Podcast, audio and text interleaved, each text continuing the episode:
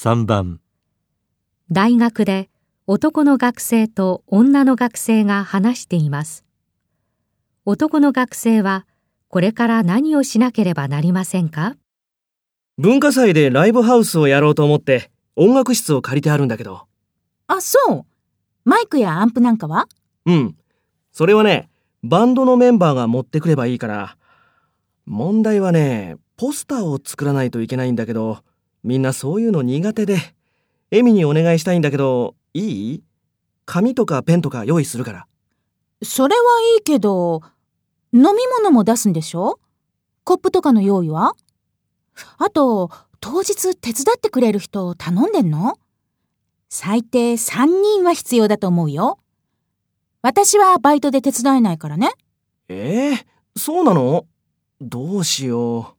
一番大事なことじゃない。すぐに手配しないと。男の学生はこれから何をしなければなりませんか？